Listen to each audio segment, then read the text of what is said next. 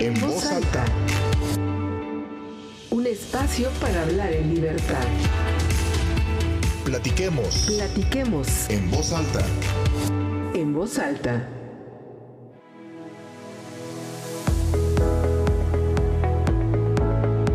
Hola amigos, bienvenidos a nuestro podcast semanal en voz alta. Soy Luz María Sánchez y desde aquí les envío un gran saludo, un abrazo y les agradezco sus comentarios sobre los episodios anteriores. Espero que estén cómodos y dispuestos a escucharnos en una charla de amigos en este mundo digital de la comunicación hablada. El espíritu de este podcast es el de hablar en voz alta de temas diversos, de todo lo que nos involucra y hoy quiero que hagamos un ejercicio de imaginación sobre lo, sobre lo que es nuestra Ciudad de México, visualizarla tal como la conocemos, con sus barrios populares, sus calles con poca o mucha luz, algunas limpias, otras no tanto, un poco descuidadas o mucho, y también la otra cara de las increíbles avenidas, los edificios supermodernos, los edificios coloniales, el centro histórico y hasta las colonias que ahora se conocen como fifis.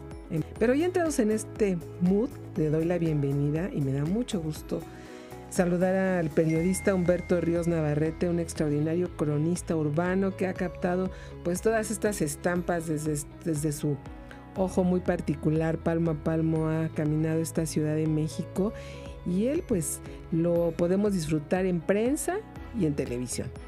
Por supuesto que también en redes sociales de un medio muy importante como es Milenio.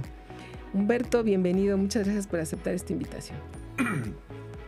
Pues muchas gracias a ti con este nuevo especie de oficio que es el podcast, podcast, Así es, podcast. podcast. Y bueno, antes de que empecemos esta charla que se me antoja bien agradable, va una breve semblanza de la propia pluma de nuestro querido amigo Humberto Ríos. Hubo un diario llamado Uno más Uno, donde trabajó de 1985 a 1999 haciendo crónicas, reportajes especiales sobre diversos temas y notas relacionadas con asuntos legislativos. Estuvo poco tiempo en la revista Proceso y de ahí brincó a El Universal, donde retomó la crónica y el reportaje, géneros que continuó practicando desde el 2001 a la fecha en el grupo Multimedios, donde incursionó en televisión. Y en este corporativo publica viernes y domingos una sección llamada Crónicas Urbanas. Humberto es un hombre sencillo que no le gusta hablar de sus logros, pero en 2010 ganó el premio de periodismo José Pajés en el género crónica. Ha publicado textos en algunos libros de periodismo y en algunas antologías. Y esto es solo una síntesis de un oficio que en los recientes años se ha concentrado más en las historias urbanas. Humberto, orgulloso guerrerense, fiel a sus raíces, pero ahora observador y narrando la realidad urbana. Humberto, empezando con esta charla, cuando te empezaste a dedicar al periodismo, ¿qué cualidad te reconociste para ser cronista? ¿Eres muy observador, muy curioso? observador. Siempre me gustó leer, leer, sobre todo leer periódicos, buenos, buenos reportajes, artículos, a los clásicos del periodismo mexicano, que pues muchos ah, no saben quién fue Manuel Buendía, no fue, no saben quién fue eh, Ricardo Garibay, este, toda aquella plana, por ejemplo, del Excelsior, del viejo Excelsior, sí, que abrías el, eh, el Excelsior que dirigía don Julio Scherer, con grandes reporteros que hacían grandes reportajes y este crónicas. Y su plana de, de, este de- eh, su, su plantilla de articulistas pues imagínate estaba nada menos que Daniel don Daniel Cosío Villegas este eh, Ricardo Garibay este eh, y otros tantos, ¿no? Que en realidad, o sea, no eran articulistas, eran escritores. Y cada artículo prácticamente era un ensayo. el que te- entonces aprendías, si querías aprender, pues agarrabas y, y tomabas el Excelsior, lo y empezabas a leer lo que fuera, ¿no? ¿Desde cuándo estás aquí en la Ciudad de México? Tú eres de Guerrero, pero te viniste de a, a los cuántos años? No, pues yo, este, muy joven me escapé Este, no es cierto. No, me mandó mi papá a disque estudiar, pero con la idea de que si, si él se daba cuenta que no estudiaba, me iba a regresar. Entonces, este, pues yo le mentí, ¿no? Bueno, sí, sí estudié un poco, ¿no? Pero me incliné más, me incliné más por eh, los talleres de literatura, poesía, por ejemplo, relato. Y pues eh, los padres siempre te dijeron que ellos querían un, título, ¿no? Yo no tuve más el título que el título de la vida, ¿no? Pero qué mejor, ¿no? Porque creo que cuando haces lo que te gusta, tienes, tienes logros que, que puedes presumir, ¿no? Pues sí, mira, soy, eh, por ejemplo, los talleres de literatura me sirvieron más o menos para, para este, pues como un inicio, como una orientación, ¿no? Con grandes maestros, ¿no? Entonces, ahí, por ejemplo, aprendiste al menos, eh, te orientaron qué leer, ¿no? En relatos, por ejemplo, Tito Monterroso, estuve en talleres de, de gente que en aquellos años era era fácil entrar a un taller de un gran escritor, ¿no? Y era gratis. O sea, el Bellas Artes, entrabas a los, a los, este, a los talleres, por ejemplo, que daba el, este, literatura de Bellas Artes o la propia UNAM, ¿no? En la Casa del Lago, en las, este, en las casas de cultura. Sí. Y, y bueno, ahí este, había chance de, de entrar y, después del trabajo, ¿no? Claro. Y bueno, pues vamos a saltarnos porque fuiste cronista legislativo, recuerdo algunas crónicas que llegaste a hacer en el Senado, en la Cámara de Diputados, pero ya entrado en lo que es la Ciudad de México, sin duda pues todo cambia, estamos viviendo de manera bien acelerada. Todavía podemos decir que aquí en, en nuestra ciudad hay algo que nos pueda sorprender. Pues todo. Mira, a veces, a veces pasamos como si no, o sea, sin observar, ¿sí? Porque eh, eh, este, caminamos luego así como con orejeras porque vas caminando rápido, vas al trabajo, vas a lo que vas, ¿no? yo tengo una costumbre, es una cosa natural de que me llama la atención hasta algo, una huella que está en el camino. Yo, yo mi, mi, en realidad yo empecé, yo empecé haciendo eh, fotografías, fíjate. Ahora con el teléfono, pues imagínate, ¿no? Cualquier cosa que te llame la atención, pues si tú mismo las, las editas o las enfocas como tú quieres y todo. Lo mismo, por ejemplo, ha cambiado en el periodismo. Todo esto, la nueva tecnología ha cambiado el periodismo porque tú mandas tus notas o tu crónica desde el celular, ¿no? Sí. Y además tú mismo puedes tomar la foto. Sí. Entonces, ¿qué es lo que te sorprende? Aquí las historias están en todos lados, alrededor de tuyo, ¿no? En cualquier parte cualquier cosa tiene su historia, cualquier objeto, lo que vas viendo en la calle, ¿no? por eso camino, por eso me gusta caminar, este, ir en, el metro, ¿no? ¿Tú cómo te planteas? Porque eh, amigos de En Voz Alta, Humberto pues es un hombre periodista prácticamente libre y él es su propio jefe. Obviamente tiene una, una disciplina para tener una historia por semana, pero ¿tú cómo te planteas ¿qué es lo que voy a hacer ahora? ¿Ahora dónde me voy? ¿Ahora qué barrio me gusta? ¿Ahora dónde voy a encontrar la historia que quiero, la entrevista que me hace falta? Fíjate que hubo una transición bien interesante aquí en, este... Yo entro a trabajar, por ejemplo, al grupo Milenio en 2001. Entonces, aquí el asunto es que la empresa pues es dueña de tele. Bueno, tiene televisión, ¿no? Entonces tenías que hacer tele. Y decías tú, este, yo sí era reacio. ¿no? Porque te hiciste en la pluma, Sí, en, el- en la sí, máquina, sí, haciendo sí, tus- sí, tus sí. imágenes ahí. Exactamente, describiendo, porque por ejemplo incluso te decían, dice, oye, este, ¿sabes qué? Imaginé todo lo que, lo que describiste, lo imaginé. Entonces, me quedé, me quedé acostumbrado a la descripción, a que la gente, hicieras a imaginar a la gente con las descripciones que hacías en las crónicas, en los reportajes. Pero llega la, la tele y le tienes que entrar, o le entras o le entras, ¿no? Entonces hay una, yo siento que eso es interesante, ¿eh? porque hay una competencia contigo mismo, Sí. porque tú tienes que hacer el texto para el periódico o para .com. En estos casos, digamos que en mi, en mi caso no era tan estricto. Porque no era un reportero diario. Sí, o sea, yo no tenía fuente. Es una presión distinta, ¿no? Es una, exactamente. O sea, imagínate, eh, eh, este. O sea, yo lo, yo, yo, yo tenía un, yo he tenido un lugar privilegiado en el periodismo. La verdad, donde yo he estado, me han respetado mucho y me han consentido. Yo no sé, hay algunos que dicen, no, pues yo no, este, no, no, yo no tengo, de veras, yo no tengo en ningún lado donde he trabajado a decir que Una censura. siento, no, incluso he hecho lo que me gusta.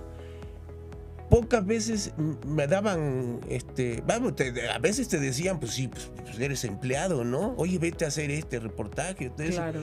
pero normalmente tú los proponías, ¿no? Y entonces ese es el respeto y, la verdad es que hay, hay gente que se ha sorprendido, y dice, pero ¿cómo? Sí. Y, no, te- y luego los alumnos a veces en las escuelas te dicen, ¿y no lo censuraban? O sea, como que hay una idea esa de, pues, pues no, si están los hechos ahí, ¿no? Sí, Si los hechos están ahí, ¿qué, ¿por qué te tienen que censurar, no? claro. Y, y tienes que ser, eh, lo que sí, tienes que ser responsable, ¿no? por supuesto. Pero viene ese, ese, ese salto, por ejemplo, de que tienes que hacer tele y es una competencia con- con- contigo mismo porque tienes que hacer el texto. Ahí- Sí, ah, actualmente te topas con la información en donde sea. sí. Pero una crónica que te va a decir el detalle se lee con, con más gusto, con más calmita en, en- en otro, en otro momento. ¿no? Exactamente. Pero cuando haces tele, haces una crónica para tele, tienes que pensar en describir, pero al mismo Sí. tiempo tienes que pensar si tengo un audio, tengo un video, tengo una entrevista, cuál va a ser el segmento que le llamamos el byte, sí, ¿no? el El segmento byte, que sí. voy a meter ahí, ¿no? Sí, sí, sí. Y aquí, por ejemplo, en tele, pues brincando hacia, hacia adelante, te topas con eso. Porque, por ejemplo, lo- las empresas ahora son, son multimedia, como le llaman. Y a mí me, eh, por ejemplo, el caso de, de Milenio me ponen una, una, este, dice, bueno, pues tus crónicas las vas a llevar, o sea, tus crónicas que haces en el periódico, las vas a llevar a la, a la tele. Entonces te topas con que la tele es imagen. Cuando estás haciendo el guion, tú tienes que, ni modo, pues tienes que casi mutilarte, ¿no? Porque allí el espacio es corto.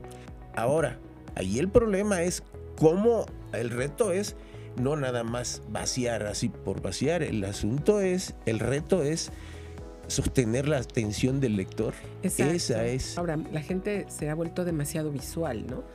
Si tú no haces algo en video, la gente dice, ah, pues no, si le pico y no, y no sale un videíto, no voy a leer.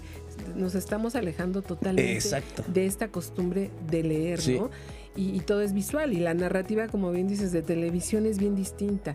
Mucha gente hace muy buena televisión. Nunca ha hecho prensa, pero hace muy buena televisión. sí. Y sabe que, pero se vuelve productor. De alguna manera también te vuelves Sí, productor. sí. Porque está tu cámara, pero tú tienes que de- decirle, no solamente captes eso, sino haz un paneo, quiero esto, porque esto es lo que va, voy a juntar con otra imagen que me va a dar otro, otro lenguaje, ¿no? Sí. Qué, qué difícil para un cronista que se ha hecho, como tú dices, cuando te sentabas en la máquina y te aventabas tres, cuatro, cinco cuartillas y sabías que te las iban a leer. Sí, sí. Cuando te dicen, hazme un reportaje, ¿de cuánto tiempo te lo piden en tele, por ejemplo? Yo, por ejemplo, yo, a, a mí lo que en tele, tres minutos es mucho. Y además yo te voy a decir una cosa, yo he sido privilegiado, ¿eh? El, a- lo, ahí lo bonito es que si el camarógrafo es también este editor y es este Realizador. realizador, realizador es perfecto. Porque yo tengo tiempo, por ejemplo, yo hago una, un preguión, ¿sí? Porque además no solamente es la tele. Tú- Tú estás pensando, tú estás aquí, el, por ejemplo, la diversificación de plataformas, tú prácticamente te estás partiendo. Tú dices, esto lo voy a usar para escribirlo en el texto que va a salir en el periódico o en punto .com. Pero el, el, el, este, el guion, pues aquí voy a tener que cortar los, los, este, el- el- los bytes que le llamamos, en-. Las entrevistas. los Las audios. entrevistas y toda la cosa, la- lo que es la nota, ¿no? La, la materia prima. Y acá es como, pues si tienes todo el texto y te vas a estar imaginando lo que viste y lo que te dijeron, ¿no? Sí, fíjate que te estás en un conflicto existencial. Te entiendo perfectamente, pero amigos de En Voz Alta, quien sigue a Humberto, amigos y sus grandes amigos, sus fans en, en redes, tú comunicas y comunicas con una foto. Si dice, si tú vas a hacer una crónica sobre los indigentes en el centro histórico, haces una foto, la subes a Instagram y ya estás haciendo Sí. una narrativa. Ya la gente se puede imaginar que con esa foto todo el entorno de ese indigente durmiendo en una banquita o en una banqueta de, de 5 de mayo, por Ajá, ejemplo. ¿no? sí, sí, sí. Entonces, eh, te digo, es, es un conflicto, pero al mismo tiempo estás aprendiendo a comunicar con otros lenguajes. sí, sí. Y eso te lo está dando la experiencia. Y, y mira que es venir de una generación que, que- que no es visual, pero al mismo tiempo ya estás aprendiendo a comunicar, ¿no? Sí, claro. Sí, sí. Pues hay, hay, un, hay un reto personal. Pero, por ejemplo, el, el- el- este, yo digo, yo no, yo no critico, cada quien comunica como puede, ¿no? Pero, por ejemplo, los, ahora sí que hay una contradicción, por ejemplo, en, en las aulas los, los, los maestros cómo deben enseñar periodismo. Eso es interesante, ¿eh? Es una revolución Es una revolución. Ahora, si te vas a lo histórico Sí. y hablas del nuevo periodismo, por ejemplo, lo que le llamaban antes el nuevo periodismo, que, que en realidad el nuevo periodismo se lo achacaban a Estados Unidos, los grandes, grandes, grandes periodistas, ¿no? Pero esto, todo esto viene de siglos atrás, ¿no? En realidad, cuando se comunicaba por medio de la palabra, de la letra escrita, ¿no? Entonces, ahora, por ejemplo, un youtuber, por ejemplo, Sí. llama la atención así, pero no hay cosas de fondo que no, que no se dice. Hay mucho contexto que se pierde. Entonces yo no sé, yo no sé realmente cuál el... Tú, tú ves a, por ejemplo, a, a- a- a grandes reporteros este, con un bagaje. O sea, tú ves en los programas que ahora todo el, todo el mundo tiene programas en YouTube, por ejemplo, tú ves a, a López Dóriga y a Marín, que, que, empiezan a platicar y empiezan a platicar con, de geopolítica. O sea, con un contexto porque leyeron. O sea, porque hay un contexto atrás. O sea, dices, tú dices, bueno, esta es la nota de hoy, de ayer, del presidente dijo esto, o etcétera, o tal funcionario. Entonces, entonces empiezas a poner, empiezan a poner contexto. Pero como la vida, las cosas son tan rápidas, se olvidan los contextos. Sí, vives el día a día. Y hacías hace rato una, una mención de, creo que no, no estábamos en, en- al micrófono, pero un influencer muy famoso que es Chumel, por ejemplo, ¿no? Tú te das cuenta quiénes son los que siguen a Chumel y quiénes los que siguen a López Dóriga. Y de alguna manera se están echando la competencia. Sí, Y sin embargo, ¿qué hay de background, de, de bagaje, como tú bien Ajá. dices, de Chumel a los líderes de opinión que vienen de plataformas tradicionales. ¿no? Exactamente. Eso, eso es interesante, ¿no? sí, es, yo creo que es el conflicto que estamos viviendo muchos periodistas que, que, que, crecimos al amparo de lo que ha sido el periodismo tradicional, exigente, riguroso, con método, y ahora el que capta una foto o el que menciona en su tweet tal cosa ya está haciendo periodismo. Y ahí es democrático esto. Porque además tú, la, la, gente, depende de quién, quién te siga. Pero, por ejemplo, una foto, una foto de indigentes, dice muchísimo, pero también necesita información. Por ejemplo, hay gente que te pone una lagrimita, ¿no? Sí. Este, ay, pobrecitos y toda la cosa. Pero, por ejemplo, los gobiernos en la ciudad siempre han tenido alguna eh, atención para los indigentes. Ha habido, hay albergues, algunos este, eh, no están bien cuidados, pero siempre ha habido albergues. Pero hay indigentes que prefieren la calle. bueno, no, se les llama indigentes, se les llama indigentes, ¿no? Por lo políticamente correcto, es decir, los sin techo, ¿no? Este, pero, pero entonces si algunos te ponen, oye, pobrecito, entonces tú tienes que poner el contexto, a veces les explicas con un parrafito, ¿sí? Entonces, por ejemplo, a mí me gusta mucho hacer este, historias, como por ejemplo la, hay algunos indigentes, algunos este, sin techo, que se, que se, este, centroamericanos, por ejemplo, que se vinieron, pero vienen a trabajar, no vienen a estar Exacto, cada contexto de vida es Entonces, diferente. Ese es, ese, es, ese es interesante. Y hay unos que viven en la calle pero trabajan. no, se, no, no, no, necesariamente están viviendo de, de, la, limosna. Entonces, eso es, eso es interesante. También, por eso el contexto es importante. Sí, claro, una foto dice mucho, pero también puedes manipular la, la misma realidad. Exactamente, exacto. Si eres honesto, puedes decir, es, es esto si no, la manipulas, pero pues ahí es cuando viene, este, el, digamos, que tengas tú cierta experiencia en periodismo, ¿no? Claro, ahí está el oficio periodístico y lo que lo va a diferenciar de, aquel comunicador, porque ahora serían comunicadores los que suben una foto y, y, ya sin contexto pones, como dices, la lagrimita, piensan que pobre gente, pero trae detrás una historia. Exacto. Y, no quiere ser para siempre esto, por ejemplo, ¿no? Pues bien interesante, Humberto. El tiempo es, es muy corto, pero sí me gustaría, ya que te ha tocado caminar las calles paso a paso, barrios aquí, barrios allá. ¿Cómo ves a la ciudad? ¿Realmente estamos tan divididos como dicen por ahí el presidente todas las mañanas? Colonias de fifís y colonias de chairos. ¿Cómo ves a esta Ciudad de México? No sé, eh, es, es un privilegio vivir en la Ciudad de México. O sea, sí tiene servicio, a veces este, se carece de servicios en algunas colonias, pero tienes todo al alcance. Ahora, por supuesto que por primera vez está, digamos, polarizada la cosa, ¿no? Y lo saben las autoridades. Claro, uno va caminando en una diferente colonia de una delegación Álvaro Obregón, a una de Ixtapalapa, y sí se da cuenta que hay varios Méxicos, ¿no? Eso sí es cierto. Sí, no, pues sí. Si tú, tú vas, por ejemplo, la, la se, nota, pues, la clase social, por ejemplo, tú vas a la Condesa, a la Roma, que ya se están viniendo a la Roma, por ejemplo, ¿no? Y es diferente, aunque te voy a decir una cosa, yo creo que las colonias populares también tienen, tienen su centro de atracción, ¿eh? Claro. No hay necesidad muchas veces de salir de, la, de tu colonia, ¿eh?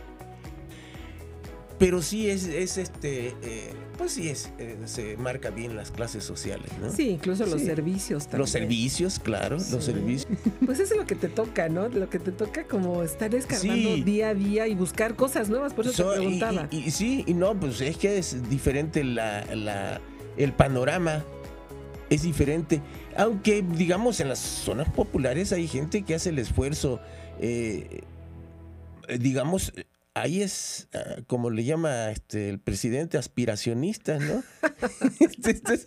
Entonces, pues sí, pero pues la gente tiene que aspirar a algo, ¿no? Pues sí. Pues sí, la verdad creo que es una es, es, tan natural y tan reconocido que la gente quiera aspirar, ¿no? A, irse incluso a Estados Unidos, Europa y con un oficio pequeño que no le reditúa un salario quizá tan constante, pero pues se da sus, y además y, en abono, como se decía antes, y, y es una ilusión. Pero, pero la gente que no ha conocido el mar, por ejemplo, ¿no? Sí. Como dijera. Y puede ser gente que vive en Ixtapalapa Exactamente. o en otro lugar donde... Y ahorra para irse a, pasear. Entonces, todo eso, es importante, eso es interesante ver a ese tipo de... Mucha, mucha, mucha gente. Te pones, digamos, es... El reportero es un sociólogo natural, ¿no? Sin haber estudiado. Porque lo que haces es observar, ¿no? Y es escuchar yo luego eh, voy pensando lo que acabo de escuchar, diálogos que acabo de escuchar en la y los empiezo a notar en la en la en mi teléfono, pero crónicas urbanas, hacer lo que, este, describir lo que hace la gente en las calles. Captar el momento. Captar el, exactamente. Y ahora con las nuevas tecnologías, pues imagínate, toma la foto, y, transcribes el diálogo que hubo, porque muchas veces este, escuchas cosas muy, muy raras en la calle, ¿no? Y si toma, y si va acompañada de la foto, pues mejor, ¿no? Ya lo visualizaste. Entonces ya, ya, y, eso lo hace, nadie te lo paga, pero lo hace por, por, por este por pura diversión, ¿no? Sí, no cabe duda que el periodismo es una adicción, es una manera de, pues de, aunque no te lo pidan, transmitirlo como tú lo viste con esa, con esa óptica que tienes, ¿no? Y los temas salen en la calle, porque tú me preguntabas, hace rato, eh, antier conocí a un señor que su taxi estaba lleno de, de, este, de, mascaritas, por ejemplo, de, luchadores. Ajá. Y, este, y le tomé fotos. Pero en todas partes había... ¿Cuántas máscaras tiene aquí? Ya me dijo. Y en su casa dijo, dice, este, me dicen el 100 máscaras, dice, porque mi parque dice, algunas las tengo hasta con sangre, dice, este, pues, de los luchadores que, que, me regalan y toda la cosa. Y entonces, por ejemplo, ahí lo contacté para hacer un Te digo, de cada, de cada momento, de cada persona sale una historia. Sí. Ay, amigos de En Voz Alta, yo me quedaría platicando todo el tiempo con Humberto, por eso se los recomiendo. Vuélvete a hacer tu propio comercial. Viernes y domingo aparecen tus, tus crónicas. El viernes en el canal, en el canal 6 de, de Telediario Multimedios. Entonces mi, mi, mi, crónica, que era de los domingos, ahora está saliendo Milenio en punto, en punto com, pero, pero es más larga. Entonces, este ahí, digo, hay que tener cuidado para que no pierda el interés de la gente, ¿no? Claro.